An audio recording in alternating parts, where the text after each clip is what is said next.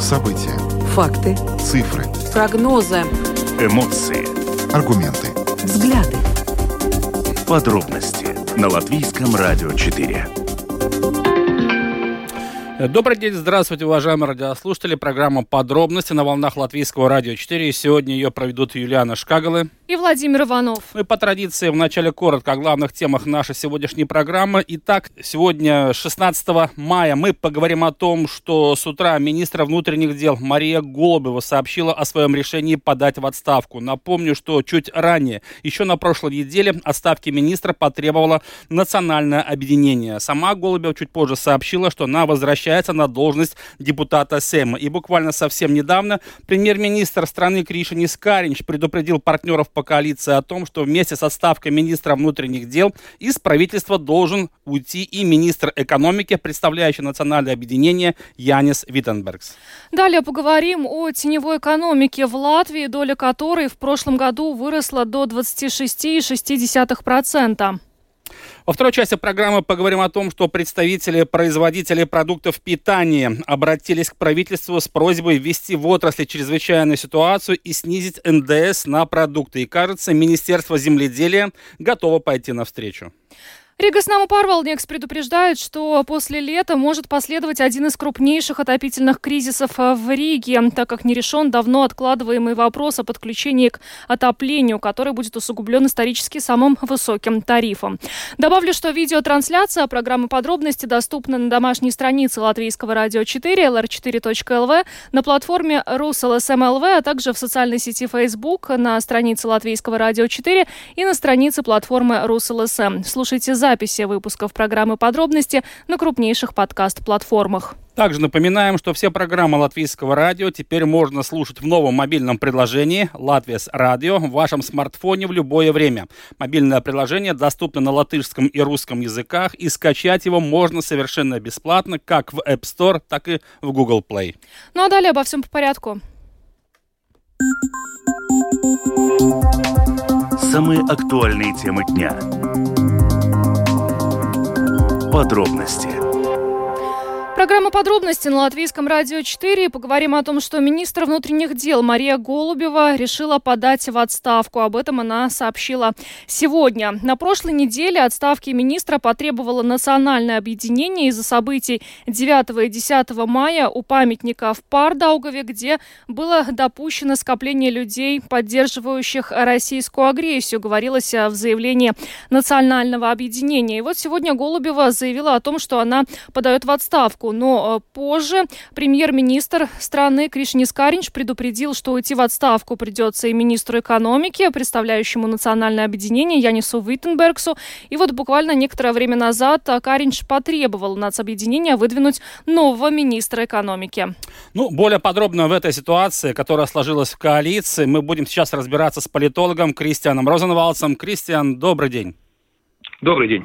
Как вам кажется, э, ну, минус два министра, когда до выборов остается не так много времени, насколько существенно эта ситуация повлияет на стабильность коалиции? Ну, сейчас у нас минус два министра. Если не ушла бы Голубева, мы помним, что э, националы были готовы отозвать всех своих министров, а это у них и э, министр экономики, министр культуры и министр земледелия. Так что э, два это меньше, чем три. И к тому же все-таки за эти два министра э, э, будет какая-то из партий все еще отвечать. Из-за этого это не так, что они потеряются. Да? Это не тот случай, когда просто есть как бы министры, а нету партии. На самом деле это было бы даже хуже. Да? Этот случай, когда у нас будет э, такие изменения, ну, я сейчас не о том, что я одабриваю э, то, что национальный так делает шантаж. Э, и к тому же, действительно, там э, можно и националов сейчас понять, что обратный шаг э, э, как, бы для успокоения коалиции попросить еще одних жертв, это как бы то, то, что вы правильно сказали, что мы уже имеем два жертв, две жертвы. И это только что, как я понимаю, и сказал Зинтерсайвис э, публично, что это не поможет э, э, ну, стабильности. С другой стороны, мне, честно говоря, э, данная ситуация, как, как она вышла, как она закончилась, даже кажется очень хорошим, потому что видно, что ну, Голубева э, частично даже не ждала момент, э, когда премьер скажет, что она должна уйти. Она сама это сделает. Это во-первых. Потому что, как я понимаю, ну, чисто даже протокольно, э, не то, что э, там, министр, как, как я понимаю, Каринч не выразил ей недоверие. Он не дождался, э, как бы, э, и она сама поняла, что э, он ей не доверяет. Но не было такого публичного акта, как я понимаю. Э, это с одной стороны. Но это не самое важное. Важное другое, что э, сейчас э, э, с помощью такого, как бы, э, обратного э, шага премьера, он все-таки немножко снижает тот темп или тот, ну как бы сказать, не темп, а то, то влияние, которое на, все, на, себе, на себе взяла, взяли националы, потому что они почувствовали себя, типа, мы сейчас управляем процессом, мы можем идти на более большую радикализацию в том числе, а сейчас идет наоборот. Сейчас как раз их э, э, крылья, как бы, э, э, как там по-русски правильно сказать, не то что э, ну, э, завязаны. Подрезаны. Э, да. Обрезаны. Хотя Подрезаны. нужно обрезать и такое уже слишком, слишком громко, но как раз ну, завязаны. И они не могут сейчас уже продолжать ту риторику. И, возможно, э, в чем я вижу перспективу, что как раз, да, националы как бы сами начали этот бой, сами вы, пригласили на ковер противников, ну, по большому счету, сейчас они сами окажутся, может быть, даже в проигрыше. И на самом деле для стабильности страны это как раз самое лучшее. Потому что тот э, темп, э, как бы развития радикализма, который пошел после 10 мая, меня он очень пугал. А, то, а сейчас, когда Голубева начинают как раз об этом прямо говорить, потому что до этого они не говорили прямо, потому что они боялись еще и придерживали какие-то еще при себе какие-то э, какие-то ну, высказывания или не сказали это все достаточно ну, громко. Сейчас это на самом деле немножко упрощается. Они у, у, у, у attīstībai par более развязанные руки, и они про те вещи, которые они опасались, не могут говорить намного ну, проще и прямее. И это на самом деле помогает. Мне та риторика, которую я сегодня слышал от наших министров, мне она понравилась больше, чем та риторика, которая была в пятницу и в субботу. Э, Кристиан, но госпожа Голубева заявила о том, что, к сожалению, премьер-министр страны не дождался никакого аналитического доклада Министерства внутренних дел. И скажите, пожалуйста, то, что все произошло настолько быстро, еще в пятницу прошлой недели э, Кришинис Каринч э, не заикался даже о возможной отставке госпожи Голубевой, а сегодня мы видим, что два министра могут лишиться своих постов. Вот та скорость, с какой все происходило в эти дни, о чем это может говорить? Действительно, действительно ли Кришин Искарич понимает, что нужно как можно быстрее уладить все эти вопросы с министрами, чтобы действительно коалиция оставалась более-менее стабильной? Не, ну, э, это является сейчас фактически главной обязанностью премьера. Он должен э, придумать э, формы э, и действия, которые помогают именно стабильности правительства. Хотя иногда кажется, зачем нам правительство, иногда кажется, что такое такое за, тем, за, за за цель. Но в этом случае, когда мы действительно боимся потерять управление страной, это очень важно. А, на самом деле он действует на опережающе немножко.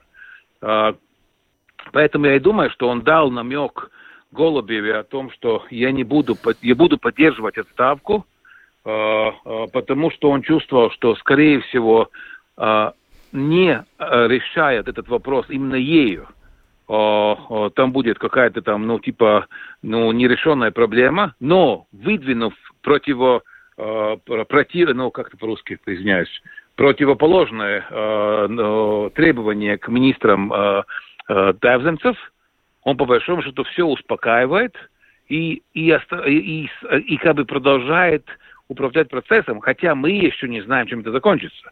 Потому что как бы Виттенберг сказал, что он готов, как я понимаю, из Делфи, из публикаций СМИ, но не, не ясно, что ну, на этом согласится и, и, и партия в целом. И еще не ясно, что будет ли готовы все. Хотя, ну, как я понимаю, Vienotība будет идти с примером, э, attīstībai par ну, как я понимаю, также готовы на это решиться. И к тому же будем честны, это не э, когда назначалась Голубева, да если мы поговорим еще пять секунд про нее, она была, ну, такой, условно говоря, истинный либерал, э, знаковая фигура, зная ее семейное положение, русская женщина, ну, там все в одном, да, и казалось, что, типа, ну, ну чем еще такое более э, либеральный приход, э, чтобы решать какие-то другие проблемы. Но сейчас, ну, когда она вступила в должность, это было, ну, явно не ее время, да, потому что сейчас было время не либеральных решений, это было время, когда было бежен, кризис беженцев, где она была на, на, на линии первая фронт, первая, на первой линии фронта, потом начинается все то, что сейчас у нас происходит э, в военное время в Украине, ну, ну, по-моему, даже сами э, либералы, не, не, не, не, не будет сильно переживать за это, потому что ну, сейчас явно не то время тому политику. А если это было бы в мирное время, она могла принимать разные реформы про обучение, про все то, что она затеяла. Да? А, на самом деле это, это было бы интересно смотреть, но это не сейчас. Сейчас это не то время. Да. Кристиан... Так же, как было до этого проблема с, с той же вообще партией атеисты и Байпара. Взяли не те, те посты, ну, не так сложилась у них карта. Ну, также здравоохранение. Либеральная партия, главный надзиратель, да. Это есть как раз у них очень большие противоречия, к сожалению, для этой партии. Э, Кристиан, я бы хотела продолжить вашу мысль по поводу того, что будет дальше. Каринш э, сказал, э, что требует отставки Виттенбергса из-за попытки шантажа со стороны национального объединения. Райвис Зентерс отрицает, что попытка шантажа была. И, ну, как вам кажется, вот что будет, если национальное объединение не пойдет на отставку Виттенбергса? Ну, будут до конца против этого? Нет, ну тогда мы знаем разные ходы. Ну, отставка правительства, в конце концов, и не только. Но я надеюсь, что до этого не дойдет, потому что, ну, надо тоже быть очень точ, точ, точными. Э, премьер не попросил э, э, отставки Виттенбергса. Он попросил отставки одного из министров, условно говоря, чуть не выбирайте сами. Если меня спрашивать, я больше вижу, что, вот, условно говоря, если мы говорим про проблемы в стране, можно сказать, окей, там латыши были обижены на полицейских за то, что там типа запустили 10 мая. А еще раз, с другой стороны, а почему мы не обижены на того же Науриса Пунтулиса, который отвечает за Министерство культуры, который отвечает за, за работу в том числе и СМИ, и за то, что у нас есть так много людей, которые были готовы туда идти? К примеру. Но он же это тоже отвечает. Почему тогда надо... Я бы тогда бы сделал бы такой сразу шаг бы не так, что типа то, что здесь несерьезно немножко, типа, выбирайте сами, какого, какого министра вы будете увольнять. Это типа мы играем, условно, казаки-разбойники, да, или как там, и Калим Бамба, когда я жил в Пурцемсе, там, типа, на первое, второе, там, кто-то выбивается из, из команд. Это несерьезно. Вот эта часть несерьезная. А то, что на самом деле кого-то Uh, с другой стороны, то, что есть, это есть возможность, или это игра, в которой премьер берет на себя опять инициативу, Потому что, еще раз, если они просто, он угоняет, выгоняет э, Голубеву, тогда как после этого э, снять обиженность э, у тех, которые э, ну, выгнаны? А вы Когда ви... они будут... А, а вы видите, ну, кто может что премьер, занять? Я думаю, я, думаю, я думаю, что премьер уж точно понимает, что он не э, винит Голубеву. Я думаю, что по то, как вела себя полиция, если мы говорим про 9 мая, которая не активизировала никакие споры, на самом деле она вела себя хорошо. И очень грамотно. Я думаю, что это как раз и пример. Вряд ли он не может это, он от этого а, отрицать. Хотя, конечно, его как бы просит национальный э, электорат, типа, как это так, что, как мы вообще допустили, что не собрались. Но он-то понимает, я думаю, как профессионал, что это было, Голубева сделал все правильно. Из-за этого он тоже немножко, ну, не то что в России, он тоже хочет какого-то статус-кво восстановить. Правду, условно, или там, ну, истину. Ну, истину, а именно правду. Кристиана, вы видите, вот кто мог бы занять э, место Голубева и Виттенбергса? Ну, я думаю, что это не является те э, посты, в которых у нас не было бы кандидатур, да. А, э, и у нас есть в политике очень много и экономистов, в той, и той же партии, э, э, у той же партии националов. Есть очень много юристов, которые у, или людей, которые готовы и понимают эту отрасль. ну, это все-таки не совсем... Ну, есть... Я даже не знаю, которая сфера была бы настолько бы непонятная, где не было бы, условно, внутреннего теневого кабинета и не было бы кандидатур. Но это такого нет. Нет. Я думаю, что у националов есть очень много грамотных экономистов. Хотя Виттенберг, еще раз повторяю, я думаю, что он вел себя очень грамотно, и его политика как раз была очень. Ну, он был видный, да, еще раз повторяю, не больше было бы упреков, если я был бы пример по отношению к тому же Наурису Понтову, повторяюсь. Уж, уж националы говорит про то, что у нас так много 10 мая были люди, а он отвечает за это так же, как это отвечал бы, э, отвечала как бы и министр внутренних дел. Почему они свою вину там не видят? Кристиан, если мы говорим о тех партиях, которые сегодня находятся пока еще в коалиции, вы сказали, что во всей этой, после всей этой ситуации у национального объединения будут, ну, наверное, связаны руки, еще так можно выразиться, да, в какой-то степени. Но вот если мы смотрим на осенние выборы, все-таки э, кто выйдет сухим из воды и кто больше всего соберет бонусов э, вот после того, что мы сейчас переживаем в коалиции? Честно, я не прогнозирую, потому что я вижу, как даже с помощью какого-то 10 мая меняется электорат. Да? Так же, как 24 февраля он поменялся, но очень непрогнозируемо. Да? Также мы видели, что типа, ну, до 10 мая было очень много латышей, которые были, ну, условно говоря, э, не то что такими, ну, не ярыми, но как минимум были спокойными. Да? Сейчас действительно, как бы там с помощью такого истеризма, который создан, да, он меняет э, отношение электората. Да. Э, это, э, ну, сегодня, если был бы выборы, может быть, выиграли бы какие-то националы. Да. А через пять дней или десять дней будет еще одно знаковое событие, десятое, пятое или восьмое. Да. И это опять же может поменять. Из-за этого сейчас бы не трудно, потому что еще раз не закончилась война, еще впереди у нас э, ну, там, не знаю, там говорят, и инфляция все еще будет расти, и, и продукты будет не будет, что будет с ценами на бензин, и многие другие вопросы. Может быть, какие-то решения, которые вдруг будет э, э, так называемые лаплайвс министры. Благосостояние, э, да. Ну, к примеру, может быть, они сделают какую-то или турбо ошибку, или наоборот турбо хороший ход, да, или Министерство того же, той же финансов, да, ну, там же есть настолько много еще возможных поворотов. Да, ну что и, ж... На самом деле, это, это, это очень быстрое время, в котором мы сейчас живем, в том числе. Кажется, типа, давайте сейчас считать, сейчас считаем, и все понятно, да. Ну, нет, я не верю в это еще. Что ж, большое спасибо, Кристиан, за то, что помогли э, нам проанализировать эту ситуацию. Но будем следить за тем, как она будет развиваться дальше. Еще раз спасибо за интервью. Политолог Кристиан Розенвалдс был с нами на связи. Еще раз благодарим вас и хорошего вечера.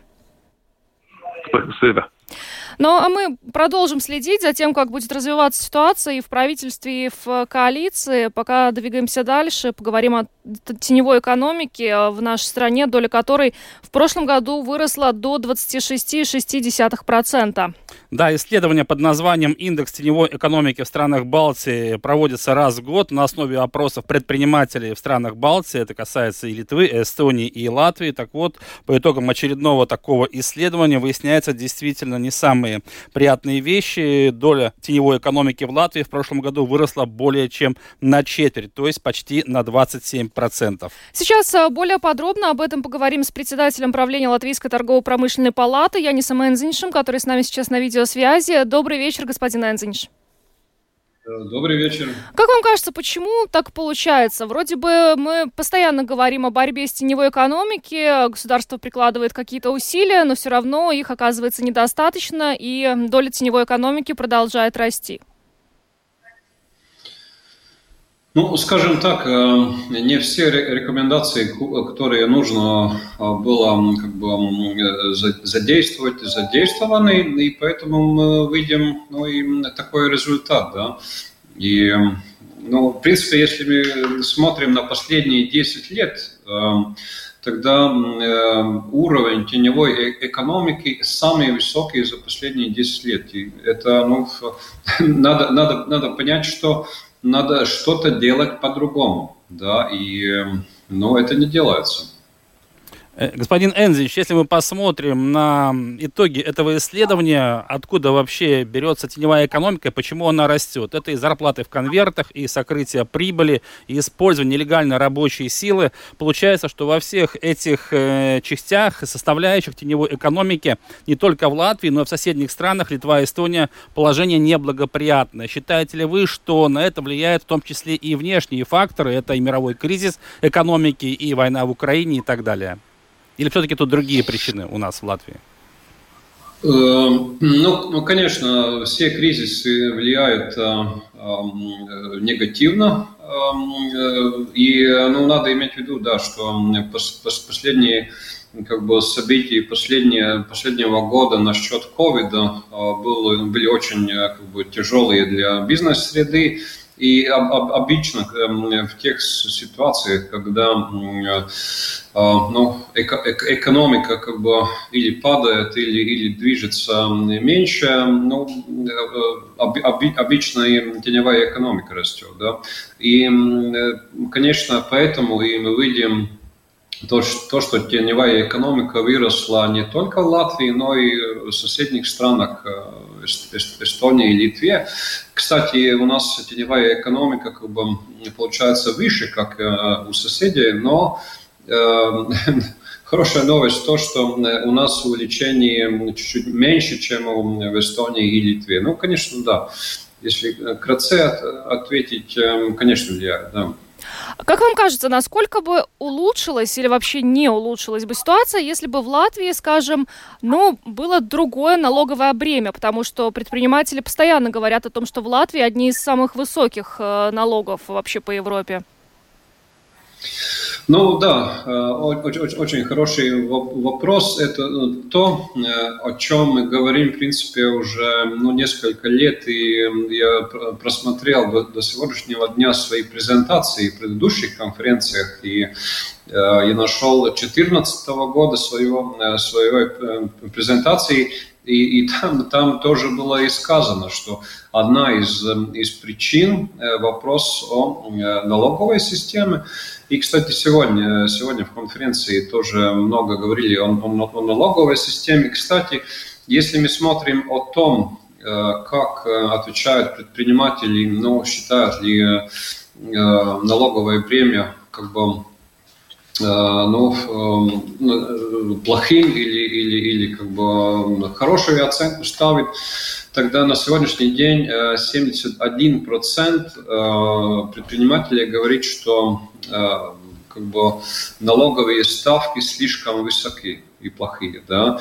И если мы смотрим, ну, конечно, э, с одной точки зрения, как бы предприниматели эм, всегда как бы это говорили, да, но надо иметь в виду, что есть разные исследования, которые показывают, как вы правильно и упомянули, что э, у нас по, по сравнению с Литвой и Эстонией самые большие налоги на рабочую силу. И тем самым мы ну, не являемся конкурентоспособными, тем самым э, у нас э, слишком мало появляется э, именно такие предприятия, которые продуктивные, экспортируют и которые могли бы платить и эм, большие зарплаты, и, конечно, большие налоги пока эм, э, так долго, пока этот вопрос не решится, э, я думаю, что мы продолжим смотреть, как теневая экономика все, все, все еще очень большая. А как вам кажется, насколько существенно нужно снизить э, налог на рабочую силу, ну, для того, чтобы как-то улучшить эту ситуацию с зарплатами в конвертах? А, э, Банк Латвии, э, по-моему, два года тому назад э, просчитал, и у них получается минус 4% социальное страхование, и тем самым мы бы могли быть ну, конкурентоспособны. Господин Энзич, если мы посмотрим на исследования, то вновь видим, что больше всего теневая экономика процветает в строительной сфере. Значит ли это, что это неизбежное зло, и с этим ничего нельзя сделать, э, потому что именно в строительстве у нас все и происходит годами. То есть теневая экономика, зарплаты в конвертах, э, нелегальная рабочая сила, это все как раз про строительство. Ну, сперва насчет строительственного сектора. Надо сказать, что э, тоже было немножко прогнозировано, что здесь будет ухудшение ситуации, поскольку э, довольно длительное время успешно, мы считаем, работал, работал это ну, реверсный порядок строительных материалов, который, ну, как бы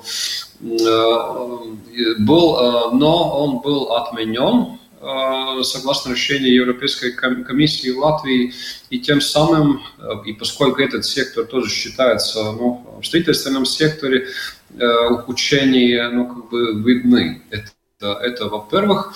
Во-вторых, ну, наверняка надо, надо искать каких-то еще других инструментов, как именно в этой отрасли уменьшить, э, уменьшить э, как бы, теневую экономику. Там есть в Скандинавии разные, разные подходы. И, но ясно то, что делая то, что мы делали до сих пор, но это не работает. Но надо, надо что-то другое.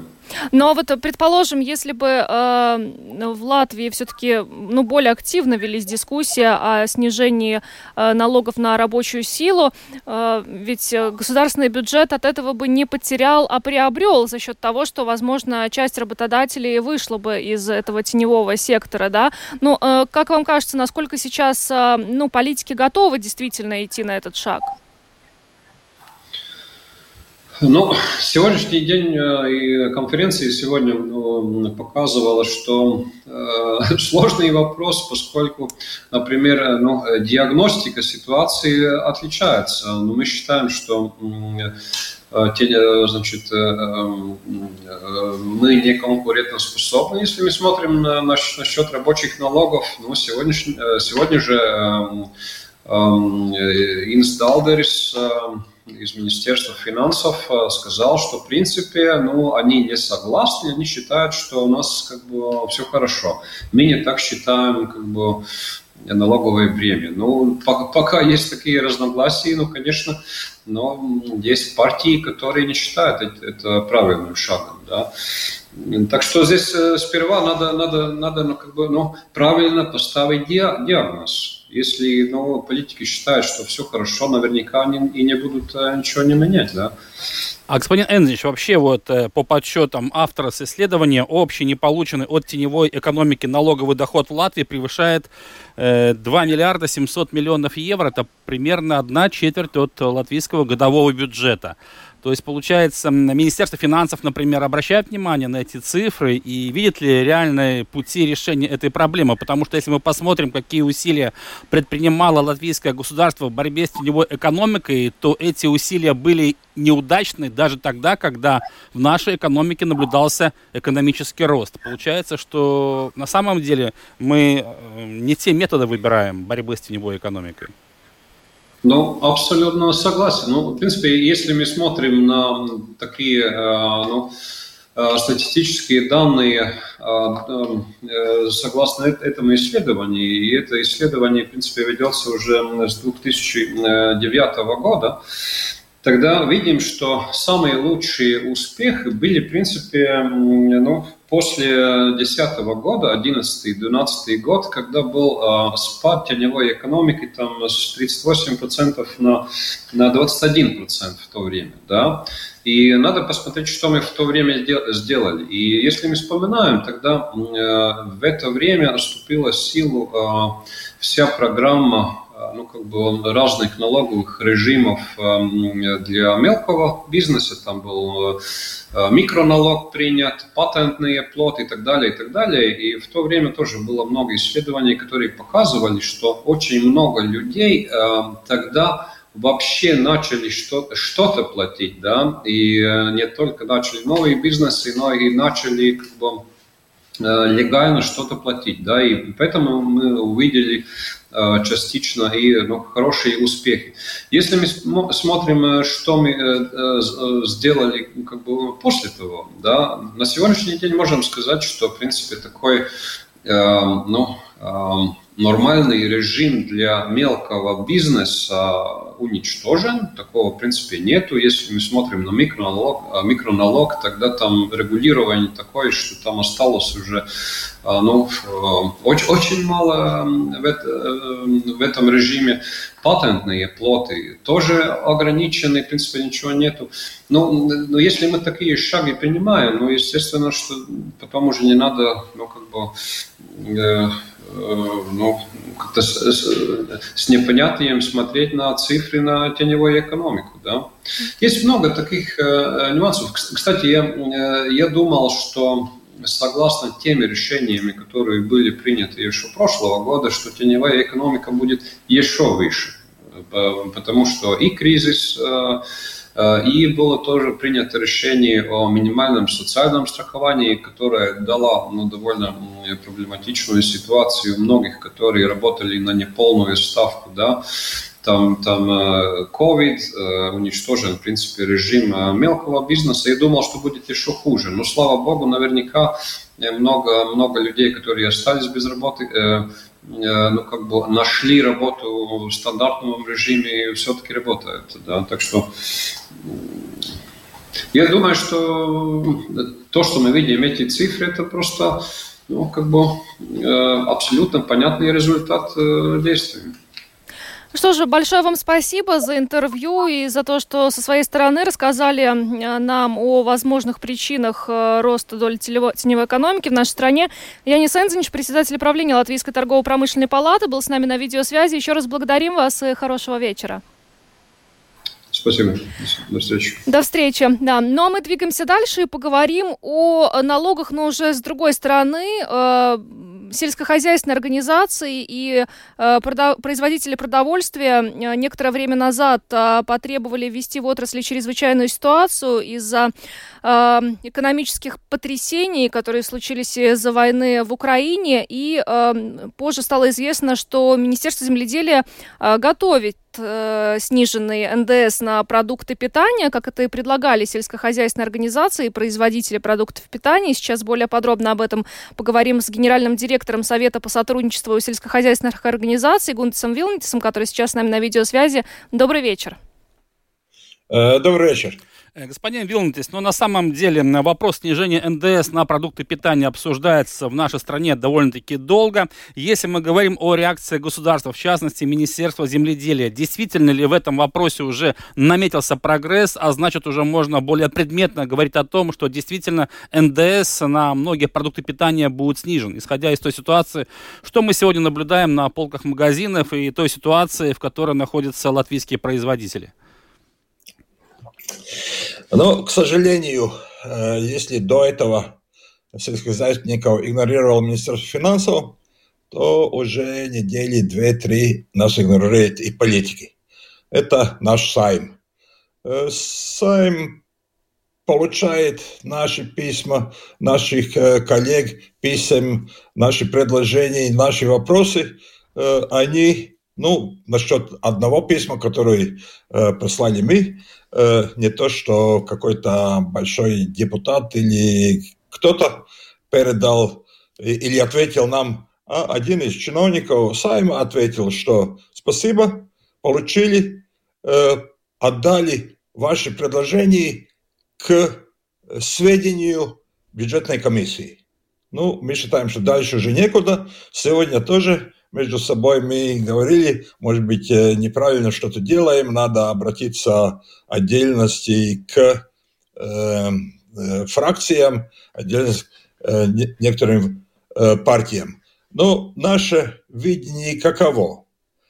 27 э, апреля в Брюсселе состоялся заседание, где участвовали наши э, коллеги из нашей организации из 27 евросоюзных стран только 5 не приняли никаких решений насчет, как будет, э, как, как будет э, с продовольствием, как э, какие-то льготы и как навстречу идти переработчикам, что будет осенью, если мы видим насчет ценам, которые у нас сейчас на биржах и международные рынки. Когда рынок перераспределяется, тогда цены высокие. Не дай бог, наши крестьяне, ну, скажем, или всю картошку, или все зерно продаст, и они уже заключают договора, продаст за границу.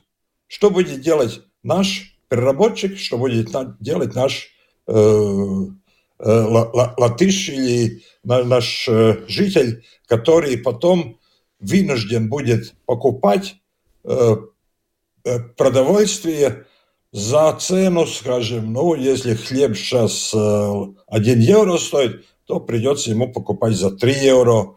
Ну, это несерьезно, и мы призываем государство и Сайм, чтобы они все-таки приняли решение, чтобы снизили НДС. Немножко, э, так, э, чтобы понятно было, да? У нас 21 НДС, процентов НДС.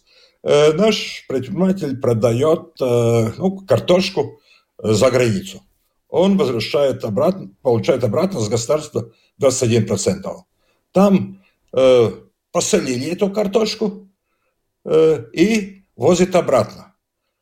Э, государства, где 5%. Э, тот э, ну, иностранный предприниматель получает обратно 5%. Ну хорошо, привезли обратно, а картошку, картошка уже соленая. Ну, пожарили и опять продали туда. Тогда наш, наш предприниматель два раза получает 25, обратно, и там уже 5%. Ну, там, если кто-то силен в подсчетах, то он поймет, почему, скажем, э, тот момент, когда мы говорили, что как это возможно, что в Испании свинина дороже, чем свинина в Латвии, привезенная с Испании. Угу. Ну, это же все-таки есть какие-то э, ребусы насчет этого НДС. А вы сказали, что пять стран не приняли решение, Латвия в том числе, да, как я понимаю? Латвия, в том числе нас, наши соседи, э, Латвия, Болгария и датчане, у которых э, высок, э, ну, э, стандартный НДС. Ну, вот продовольствие. Я вам приведу э, слова главы Бюро министра земледелия Янис Эглитиса, э, его цитирует э, РусЛСМ, и он говорит, что если, э, ну, говорим о снижении НДС, э, они видят, Минземледелия, что этого будут значительные преимущества для потребителей. В принципе, они, наверное, готовы пойти на это, но, правда, в министерстве не ответили, когда решение о снижении НДС будет принято. То есть Министерство земледелия как бы за да? Вот вы общались с Министерством земледелия? Э, Министерство земледелия вместе с нами за угу. снижение НДС на продовольствие. Но одного Министерства земледелия недостаточно. Нужно договариваться. Одного министерства да. недостаточно. Министерство земледелия за снижение, Министерство финансов против, Сайм, все, вся коалиция против. Ну, вы сами видите, сколько раз уже подавались разные Э, попытки, чтобы снизить НДС, без ответа. Машина голосования работает. Даже когда политики объясняют, или Министерство финансов объясняет, что это не, не, не даст никакой результат, я не слышал никаких данных, никаких расчетов, что даст или что не даст. Это же несерьезно, если уже Министерство финансов э, не говорит э, на основании цифр, что даст или что не даст. Если, скажем, то же самое э, сливочное масло подорожало на два раза, тогда НДС государство получает в два раза больше.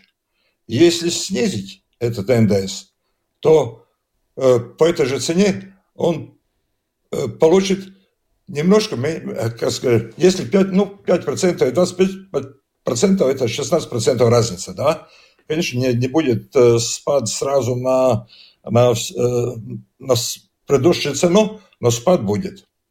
А, господин Бен, да, еще один вопрос. Вот если все-таки ситуация с НДС не поменяется, то есть ближайшей осенью это грозит тем, что цены на продукты питания для конечного потребителя еще больше возрастут с одной стороны, а с другой стороны многие латвийские фермеры просто не доживут до осени. Э, фермер-то проживет. Но э, Переработчики, да. Переработчик не проживет, потому что он должен закупать э, э, сырье, э, дорогое сырье. Он, когда отдает, э, все остальные тоже э, цены повесились на, на э, энергетику и сырье, и он не может конкурировать с теми предпринимателями, с тех государств, которые присылают э, товар с сниженным НДС, и он покупает и э, энергетику за сниженный НДС. Ну, как мы знаем, Польша, да, ну. А у нас 21%, э, и потом говорят, может быть, это как специально делается, чтобы освободить наши поля, чтобы там было зеленый цвет, да, и ничего не выращивалось, ну, может быть, да, но и будем закупать, как иногда слышится из слишком умных экономистов, что если наши так дорого производят и перерабатывают, ну, закупим. А за что будем закупать, если человек не будет занят работой, не, не получит зарплату? Опять на пособие? Ну, это несерьезно. Ну, 3 евро за хлеб, как вы уже вот привели пример, очень печальная перспектива на самом деле. Все-таки, ну, остается надеяться, что Э, Сейм как-то отреагирует на многочисленные запросы сельскохозяйственных организаций, производителей продуктов питания с просьбой снизить НДС. Э, будем следить. Спасибо вам большое за интервью и за то, что со своей стороны нам рассказали о сложившейся ситуации. Гунтис Вилнитис, генеральный директор Совета по сотрудничеству сельскохозяйственных организаций, был с нами на видеосвязи. Еще раз большое вам спасибо и всего доброго. Спасибо. Доброго. Ну а мы двигаемся дальше и поговорим о том, что на днях а, руководитель муниципального домоуправления Рига Снаму Парвалникс Роналд Нейманис а, сказал, что а, после лета может последовать один из крупнейших отопительных кризисов в Риге, так как не решен давно откладываемый вопрос о подключении к отоплению, который будет усугублен исторически самым высоким тарифом. Сейчас более подробно об этом мы поговорим с представителем предприятия Рига с нами Парвалдник, с Крисом Лешконсом. Крис, добрый вечер. Добрый вечер. Но мы уже привыкли в последнее время говорить о кризисах, и, судя по всему, надвигается еще один, который ждет жителей нашей страны осенью. Что это означает, отопительный кризис для потребителей тепла в Латвии, с вашей точки зрения? Ну, наверное, должны говорить э, также о тех проблемах в законодательстве, которые до сих пор не решены по вопросу подключения к отоплению. Потому что если мы смотрим именно по части оплаты счетов, то даже несмотря на то, что счета выросли, э, в принципе, в суммах выросли счета, то процентно наши клиенты платили даже более а, исправно, нежели а, до этого. Там, конечно, очень многие факторы. Это и улучшенная работа связи с клиентом, и а, улучшенная работа по предварительной информации а, о наступлении долговых обязательств и так далее. И, конечно, сами клиенты очень сознательно, за это им спасибо, оплачивают счета. А, поэтому, если смотреть процентуально, то ситуация даже улучшилась. Но, конечно, в общих суммах ситуация стала хуже, потому что тепло намного дороже стоит, исходя из чего а, общая сумма долга, которая на данный момент имеется именно у клиентов, клиентов Рига с Наму Парвалднекс, это 3,9 миллионов евро. А, вопрос в том, смогут ли наши клиенты а, до начала отопительного сезона эти а, суммы оплатить, потому что если мы исходим из той законодательной базы, которая в силе сейчас, то Рига Силтумс имеет право не подключать дом, если а, там есть долг хотя бы а, в объеме одного цента. Да? А, поэтому мы уже долго говорим о том, что, во-первых, все-таки надо иметь какой-то коридор, а, долго, с которым а, все-таки дома надо подключать, чтобы те люди, которые исправно платят, не лишились тепла из-за того, что кто-то из всего дома, один или два, не оплачивает счета вовремя и э, очень таким образом сильно влияя на, на качество жизни всего дома. Вы полагаете, до осени реально решить эту проблему на законодательном уровне, учитывая, что она поднималась уже не раз? Мы на это очень надеемся и надеемся все-таки, что этот вопрос будет решен, потому что э, добавлять да, еще другие факторы э, уже в ситуации, которая довольно накаленная, э, было бы неправильно. Э, потому что те все проблемы, о которых мы говорим уже э, пару лет, они никуда не исчезнут. И это, наверное, требует более э, быстрой деятельности э, со стороны законодательной э, системы, чтобы изменить. Потому что мы реально понимаем, что если человек не платит, то даже судебное разбирательство требует месяца. А между отопительными сезонами в Латвии в среднем 5 месяцев. Да, и это время не хватает, чтобы произвести все действия по взысканию долга. Поэтому, в принципе, при подключении к теплу надо брать в виду, что, э, во-первых, ведется или не ведется какие-то действия со стороны управляющей компании. Если управляющая компания все действия по взысканию долга э, делала, то, в принципе, долг э, надо брать в виду и уже подключать. То же самое касается тех людей, которые, скажем, умерли, еще не вступили в силе э, э те обязательства, и кто-то принимает или не принимает его обязательства и так далее. Эти все случаи, они должны брать, быть, э, браться в виду при подключении, чтобы реально не э, страдали те, которые исправно платят. Но, Крис, вот если отталкиваться от сегодняшней нормативной базы, когда поставщик тепла может не включать отопление, как мы говорили уже, да, если не оплачено 100% услуг за предыдущий сезон, то ведь э, осенью может наступить апокалипсис, потому что, наверное, в Риге или у ваших клиентов трудно найти многоквартирные дома, которые бы полностью бы оплатили услуги за предыдущий отопительный сезон. То есть получится картина, когда, по идее, по закону, вообще никто не сможет рассчитывать рассчитывать на подключение этого тепла? Ну, этот закон, он так и действует не первый год. Проблема в том, что э, всегда э, был найден компромисс было найдено да? то или иное. Да, но, к сожалению, если смотреть э, объективно, то э, за это время также и, скажем так, снимались возможности компромисса, потому что есть то или иное регуля... регуляция, которую надо брать в виду. А, и поэтому а, почему мы об этом уже несколько лет говорим? Это именно потому, что тот момент, когда э, может наступить такого рода проблема, э, может наступить и, скажем, и в этой осени.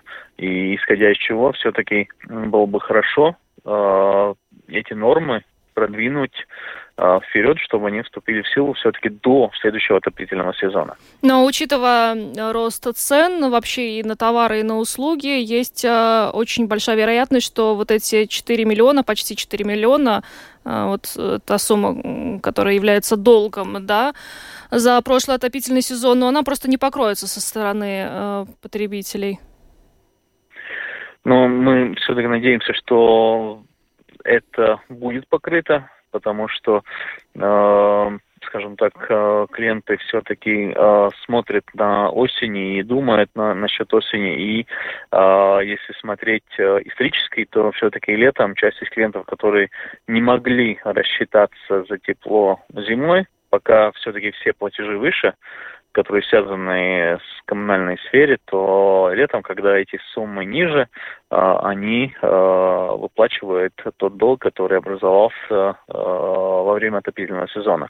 Поэтому мы рассчитываем, что эта сумма все-таки будет снижаться. Но, но рассчитывать на то, что она будет нулевая, э, на это, конечно, мы надеемся, но на это не рассчитываем. Ну что ж, Крис, большое спасибо за то, что с своей стороны разъяснили нам эту ситуацию. Будем надеяться все-таки, что на законодательном уровне будет отрегулирован этот вопрос э, для того, чтобы жители осенью не остались без тепла э, в своих домах. Еще раз вам большое спасибо за интервью. Крис Целейшкланс, представитель предприятия Ригоснаму Парвалнекс, был с нами на связи. И хорошего вечера вам. Вам также. Спасибо. Счастливо.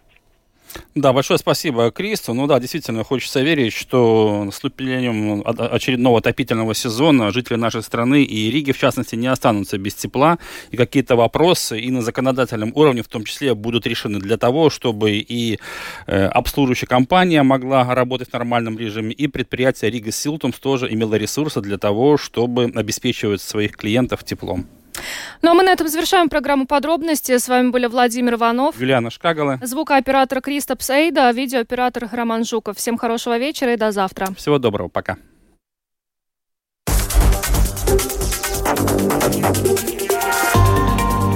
Латвийское радио 4. Подробности по будням.